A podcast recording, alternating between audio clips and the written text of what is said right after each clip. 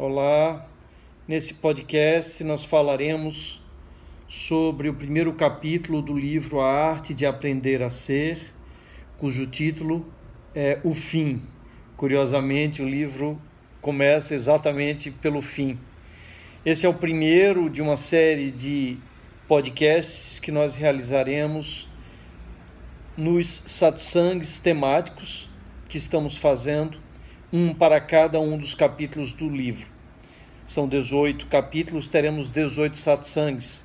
Os satsangs são sempre realizados às terça-feiras, às 20 horas, sempre na plataforma Zoom com o mesmo ID, que é 445 485 5306.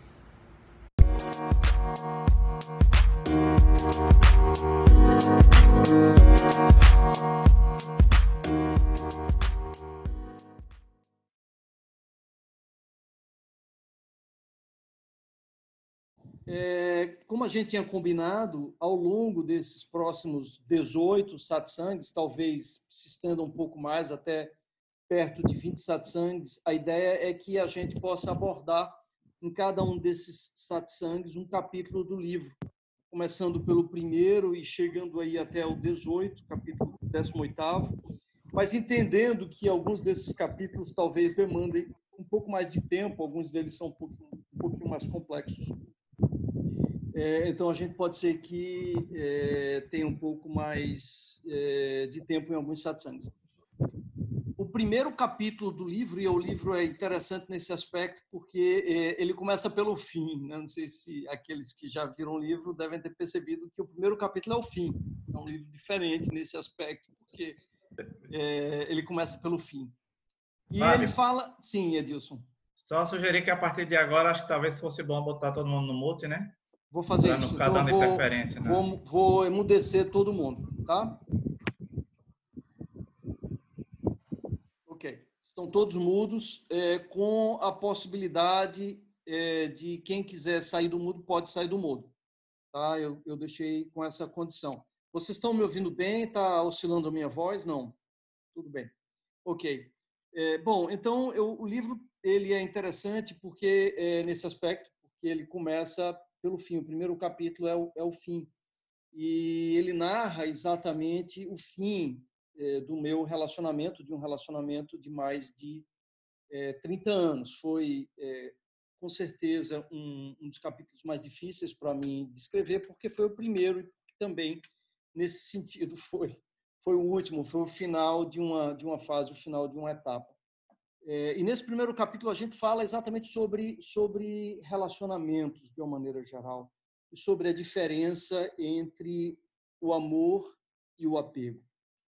E a primeira desmistificação que eu acho fundamental nesse primeiro capítulo é exatamente é, a compreensão equivocada que nós temos do amor romântico, de que nós viemos para essa existência para encontrar a nossa cara metade. Nós temos essa essa ilusão romântica desde Tristão e Isolda de que esse é o objetivo da nossa vida, encontrar alguém para compartilharmos essa é, existência. Isso é um dos equívocos mais fundamentais da nossa existência, é não percebermos que não é para isso que nós estamos aqui. Nós estamos aqui para encontrarmos a nós mesmos, para nos libertarmos dos nossos medos e nos tornarmos assim seres humanos mais plenos, mais completos e livres.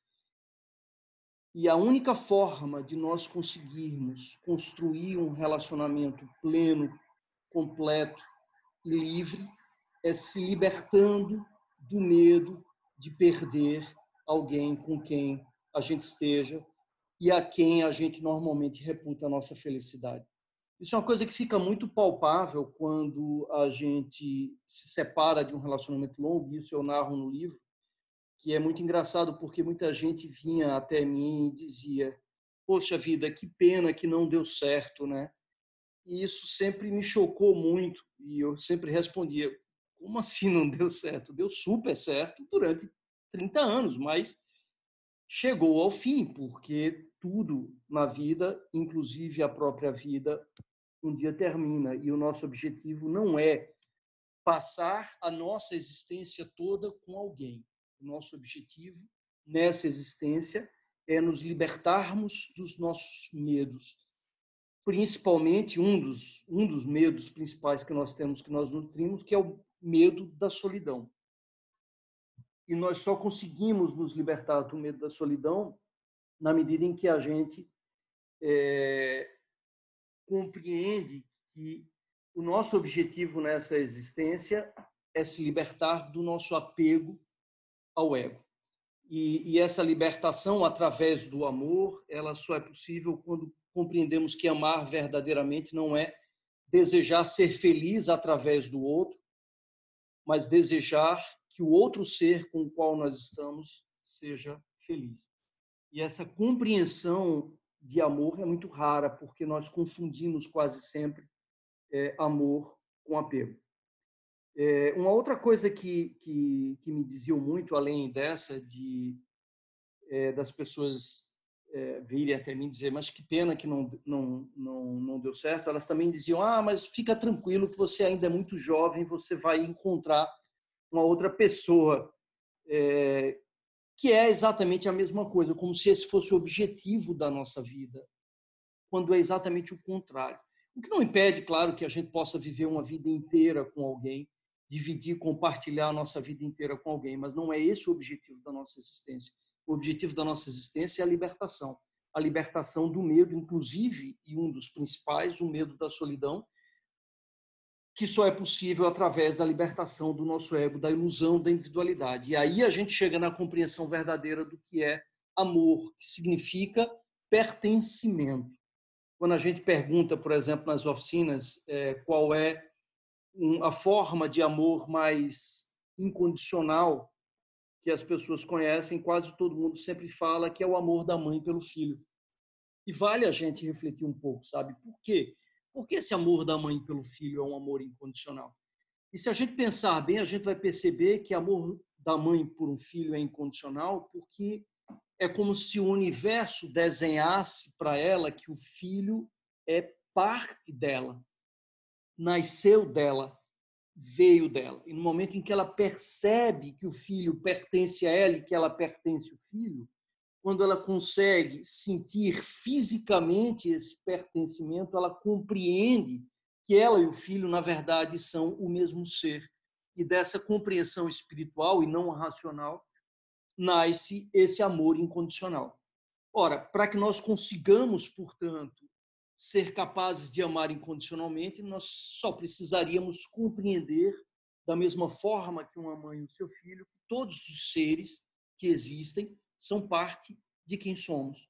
Todos nós viemos de uma única célula que, ao longo de 4 bilhões e meio de anos, se multiplicou, se diferenciou e se transformou em todos os seres vivos que existem no planeta hoje. Todos nós viemos de um único, de uma única célula, de um organismo unicelular, que por sua vez veio da combinação é, de substâncias inorgânicas. Então nós todos somos parte da Terra. Nós somos a própria Terra que floresceu, que germinou e que se tornou todos os seres que existem hoje. Então, no momento que a gente consegue compreender isso espiritualmente, nós nos tornamos capazes de transportar da nossa razão para o nosso coração uma máxima de Jesus Cristo, que é amar o próximo como a ti mesmo, que só se torna possível quando nós amamos, quando nós compreendemos que o próximo somos nós mesmos.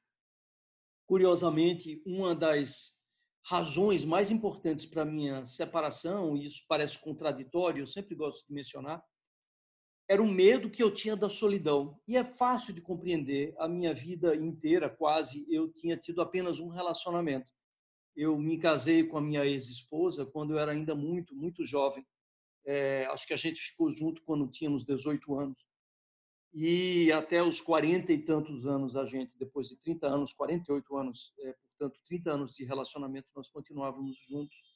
E eu sempre tive um medo muito grande de ficar sozinho, e a gente costuma perceber que esse medo ele vai é, se acentuando na medida em que a gente vai ficando mais velho, a gente vai ficando cada vez com mais medo, porque a gente acha que numa idade mais avançada se a gente ficar sozinho, a gente não vai conseguir mais ninguém. Mais uma vez, voltando àquela ideia, aquela compreensão equivocada da nossa existência, como se esse fosse o nosso objetivo. Mas, curiosamente, eu pensava é, comigo, eu olhava a minha vida 20, 30 anos na frente e eu me via sendo exatamente a mesma pessoa, fazendo exatamente as mesmas coisas, talvez com algumas pequenas diferenças. E isso me angustiava profundamente. E essa angústia nascia de uma compreensão que eu sempre tive comigo, de perceber a vida como uma oportunidade de aprendizagem, sobretudo, como oportunidade de crescer, como oportunidade de me libertar dos meus medos. Se eu tinha, portanto, essa aspiração, eu tinha que, pelo menos, vencer o medo da solidão. Eu pensava muito nisso. Como é que eu vou atravessar essa existência e não vou vencer, talvez, o meu medo mais fundamental, mais do que o medo da morte, eu tinha medo de ficar só. E eu não vou vencer o medo mais é, fundamental da minha existência. O que é que eu fiz com a minha é, existência? Percebe? Então, isso, curiosamente, foi um dos, um dos vetores fundamentais é, da minha separação. E traz uma reflexão muito importante, essa compreensão do que significa o relacionamento. A gente tem que entender o relacionamento como um meio, como um mecanismo através do qual nós nos compartilhamos com o outro ser e juntos crescemos no caminho da libertação do nosso ego.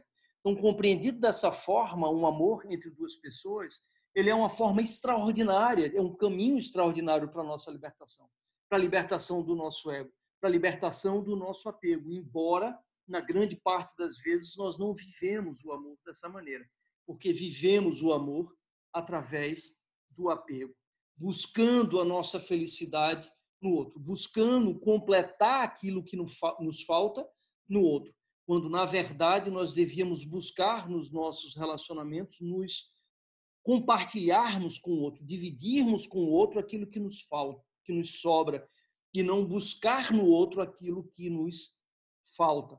Essa compreensão é que deveria nortear os nossos relacionamentos. E, e, e, a consequência fundamental dessa compreensão equivocada é que os nossos relacionamentos terminam envenenados quase sempre pelo medo da perda. Porque se nós acreditamos a nossa felicidade ao outro, obviamente nós temos intrinsecamente o medo de que o outro se afaste da gente e a partir daí nós nos tornemos infelizes. Então, a felicidade condicionada à presença do outro vai ser sempre uma felicidade envenenada pelo medo da perda. Então, nós precisamos nos libertar desse medo para nos tornarmos plenos e somente como seres plenos, livres, seremos capazes de construir é, relacionamentos plenos e livres.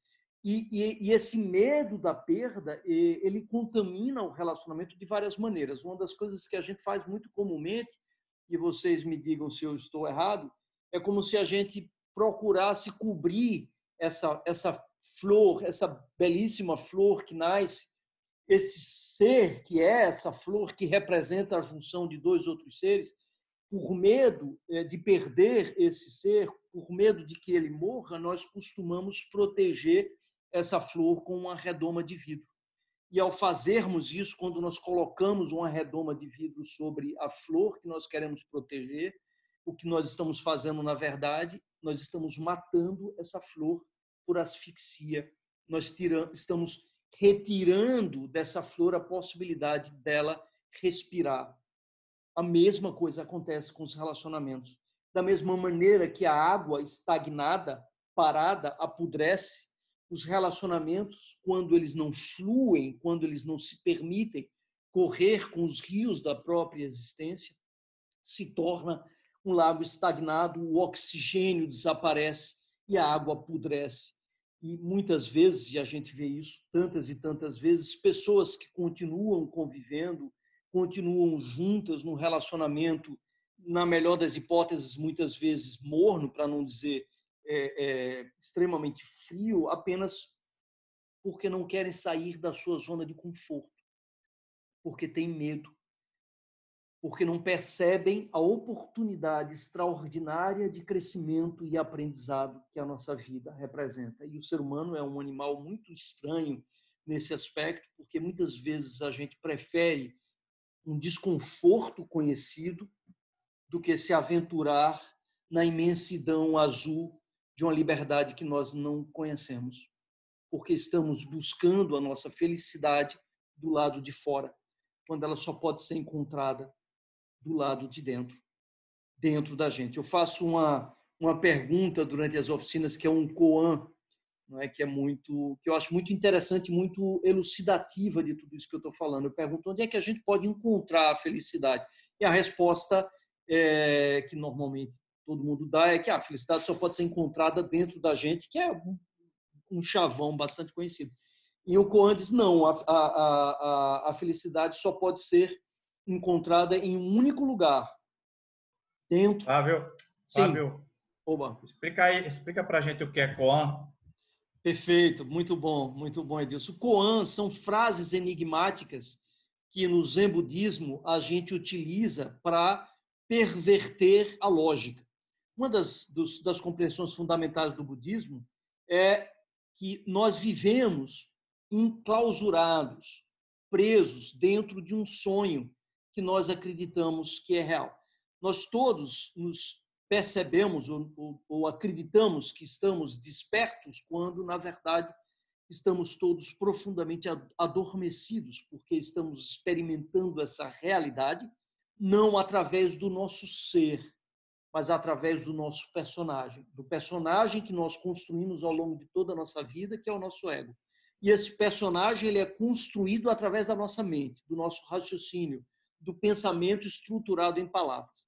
Então, quando a gente busca a iluminação, o caminho mais fácil e o caminho mais óbvio é buscar essa iluminação através da razão, através do raciocínio lógico, que é a, o, próprio tecido com o qual nós tecemos o nosso ego. E aí os, os budistas dizem que buscar a iluminação através da razão é como tentar matar a fome falando de comida, não é absolutamente possível. Então, esses coins são frases que não têm um sentido lógico e que busca exatamente perverter, subverter a lógica para que é, o discípulo, no caso do mestre Zen, possa compreender é, o que ele está tentando dizer, mas de uma maneira é, lúdica e de uma maneira que foge, que escapa ao raciocínio tradicional.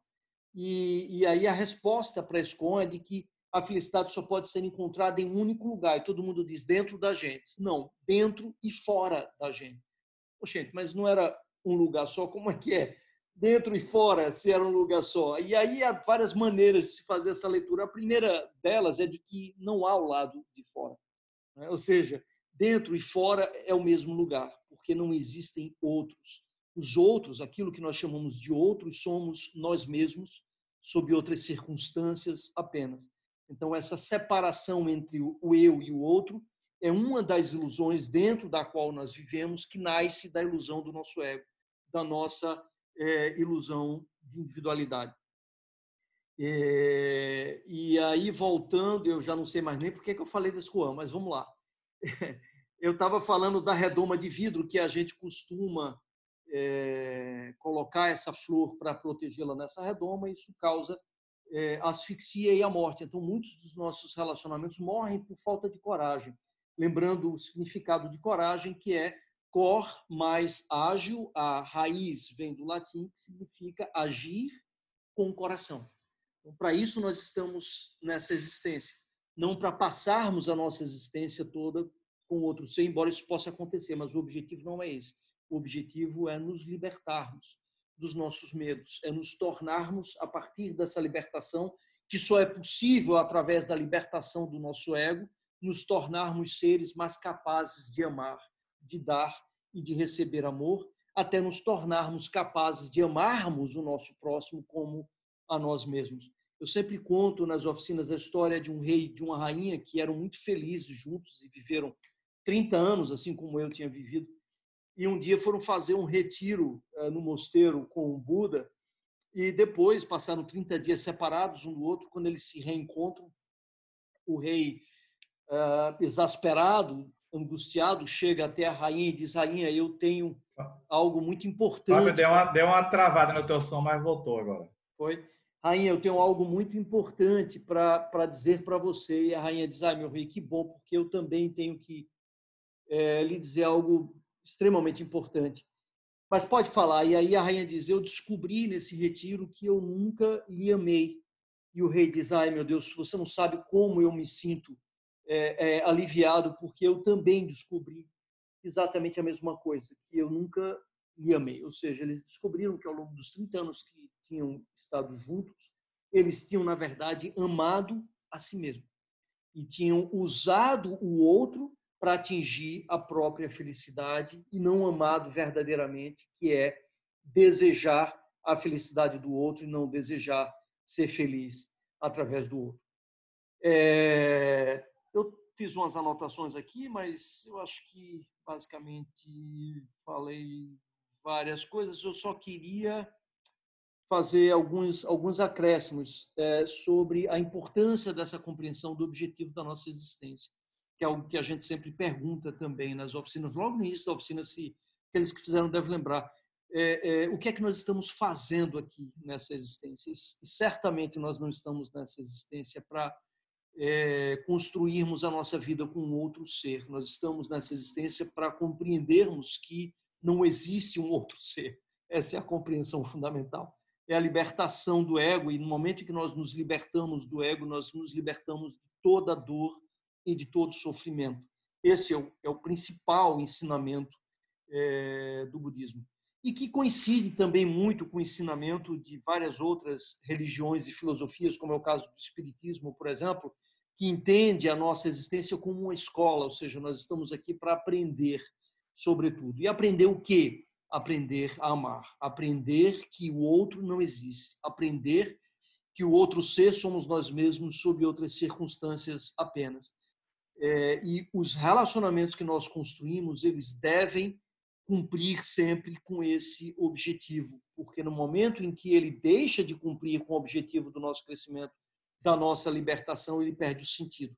Tem algo que eu disse uma vez que, que me parece extremamente importante e oportuno nesse momento, que é compreender que religião e amor são a mesma coisa. São dois nomes que denotam a mesma coisa. religião vem de religare, de restabelecer a nossa conexão com o todo. Isso só é possível a partir da nossa compreensão de pertencimento ao todo, a todos os seres. Da mesma forma que amor também é isso. Então, religião e amor são profundamente libertários, ao contrário do apego e de grande parte das religiões constituídas, que têm uma tendência muito grande de aprisionar muito mais do que libertar, de aprisionar no medo, de aprisionar na culpa, de aprisionar o ser humano em vez de libertá-lo. Então, se não liberta, pode ser qualquer coisa, mas não é religião.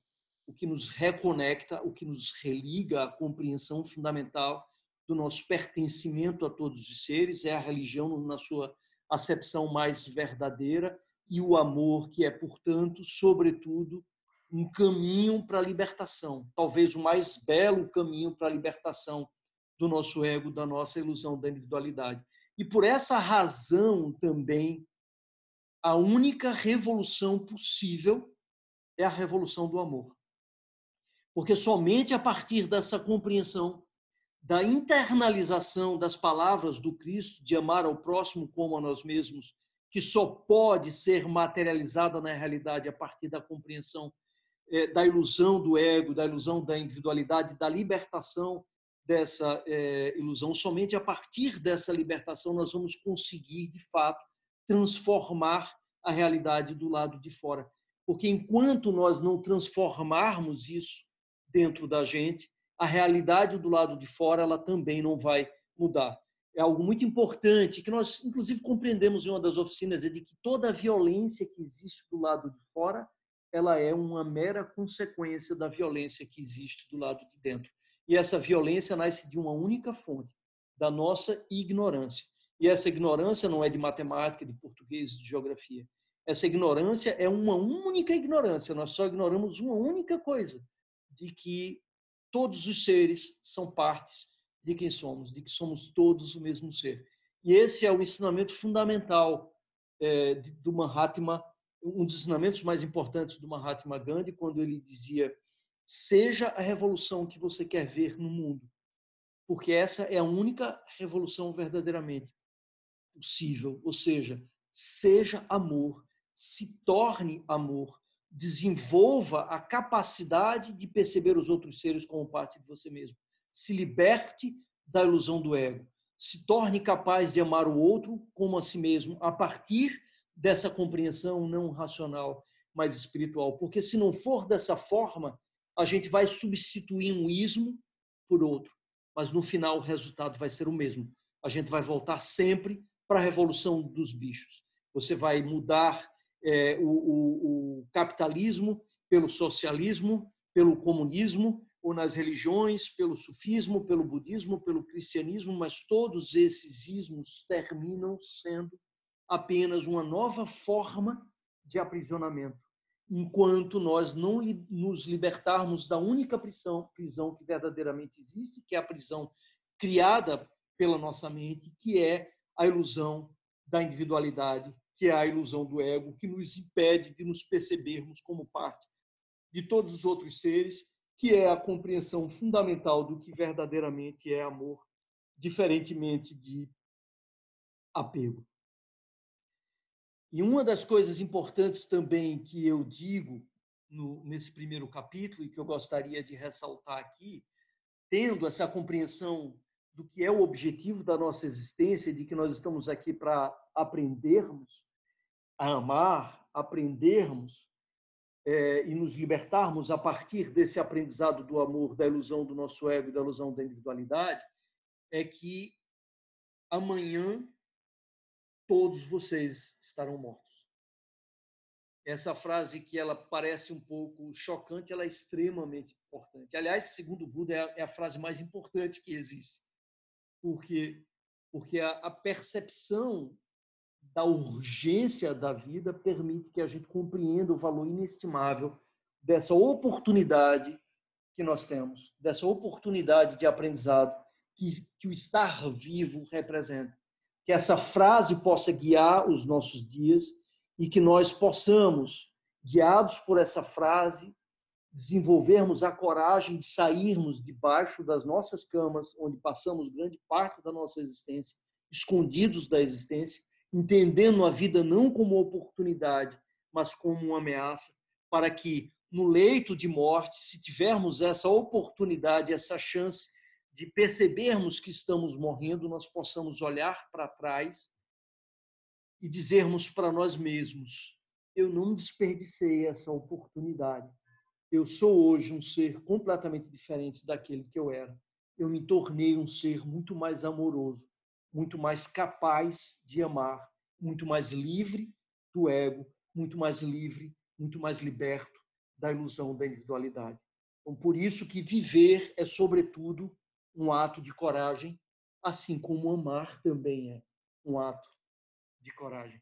E isso me traz uma frase muito querida minha, já até brinquei dizendo que é, se eu pudesse escolher seria a frase da minha da minha lápide, é, que é uma frase de Lucão, eu não sei quem é Lucão, mas é uma frase que tem é, na internet, e ela diz: um passarinho quando aprende a voar sabe muito mais sobre coragem do que sobre voo. Ele tem que saltar para fora do ninho e quando ele o faz, ele não sabe nada sobre o voo. Então, se ele ficar preso na sua zona de conforto, ele morre de fome e de inanição num ninho onde ele vai passar toda a sua vida. Então, por isso que essa compreensão é tão importante para dar à nossa vida a sua real dimensão. Uma palavra que eu não sei se está nesse livro, mas estava no outro livro que eu escrevi, o ser humano adquire sempre a dimensão do seu sonho. E nisso somos muito felizes, porque podemos atribuir à nossa existência a dimensão que quisermos. Porque somos nós que definimos aquilo que sonhamos. e, portanto, a vida que queremos ter, o que faremos dessa existência. E para terminar, me, me lembra uma, uma frase de Benjamin de Israel, que é citada por Cortella, que diz: A vida é curta demais para ser pequena. Eu acho que essas são as mensagens que estão lá no nosso é, primeiro capítulo,